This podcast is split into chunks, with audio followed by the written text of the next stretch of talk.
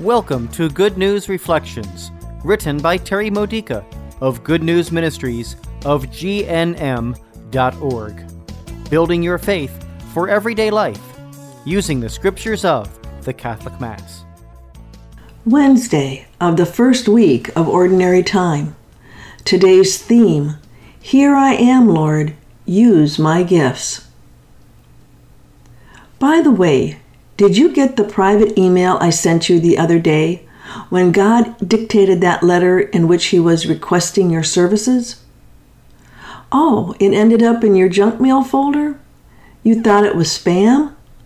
God couldn't possibly ask you to do something so different from what you're already doing that it would shake up everything. Think of the last time you were asked to do a favor or a work that was so far outside the box of what you expect to be doing with your life that you said no.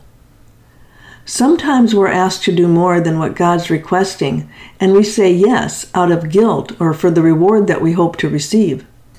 And sometimes it's God who's asking, and we say no out of fear or a reluctance to alter our plans. How can we safely know when to say yes and when to say no?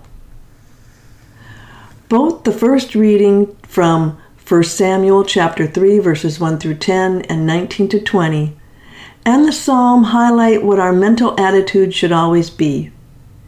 Here I am, Lord, I come to do your will. Then the yes or no becomes God's responsibility. If we're available, if we're willing to do whatever He asks of us, it's up to Him to make His will clear. And He does. Our responsibility is to keep our ears clear, unmuffled by our own desires. God's call is based on the gifts that He's given us. How generous are you with your gifts? At your funeral, will people talk about how God used you to make a difference in this world? When you come face to face with Jesus at the time you enter eternal life, will you judge yourself unworthy of the fullness of His love because you were stingy with the gift of yourself? You are a gift because God created you to be a gift. You are unique. Therefore, your calling is unique. No one but you can accomplish what God asks of you quite like you can. God has matched your particular calling to your talents and abilities. We each have a unique calling to ministry. I suspect that one of the reasons why God hasn't yet answered our many prayers for an increase of vocations to the priesthood is because first the laity must increase in their own vocations. The Church was founded on the collaboration of laity and clergy working together to build Christian community and provide faith formation.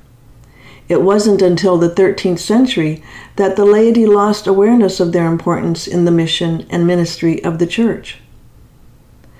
Vatican Council two brought us back to the original understanding of every Christian's vocation. As we Catholics more fully embrace this change, priests will increasingly encourage the ministries of laity, and the laity will increasingly discern how the Lord wants to use their giftedness in cooperation with their priests. We all need to say, "Speak, Lord, for your servant is listening." This has been a Good News Reflection by Good News Ministries of G N M dot org. For more faith builders or to learn more about this ministry, come visit our website.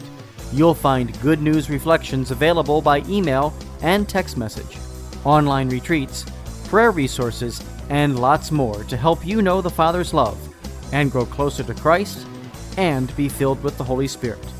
Visit G N M dot org today.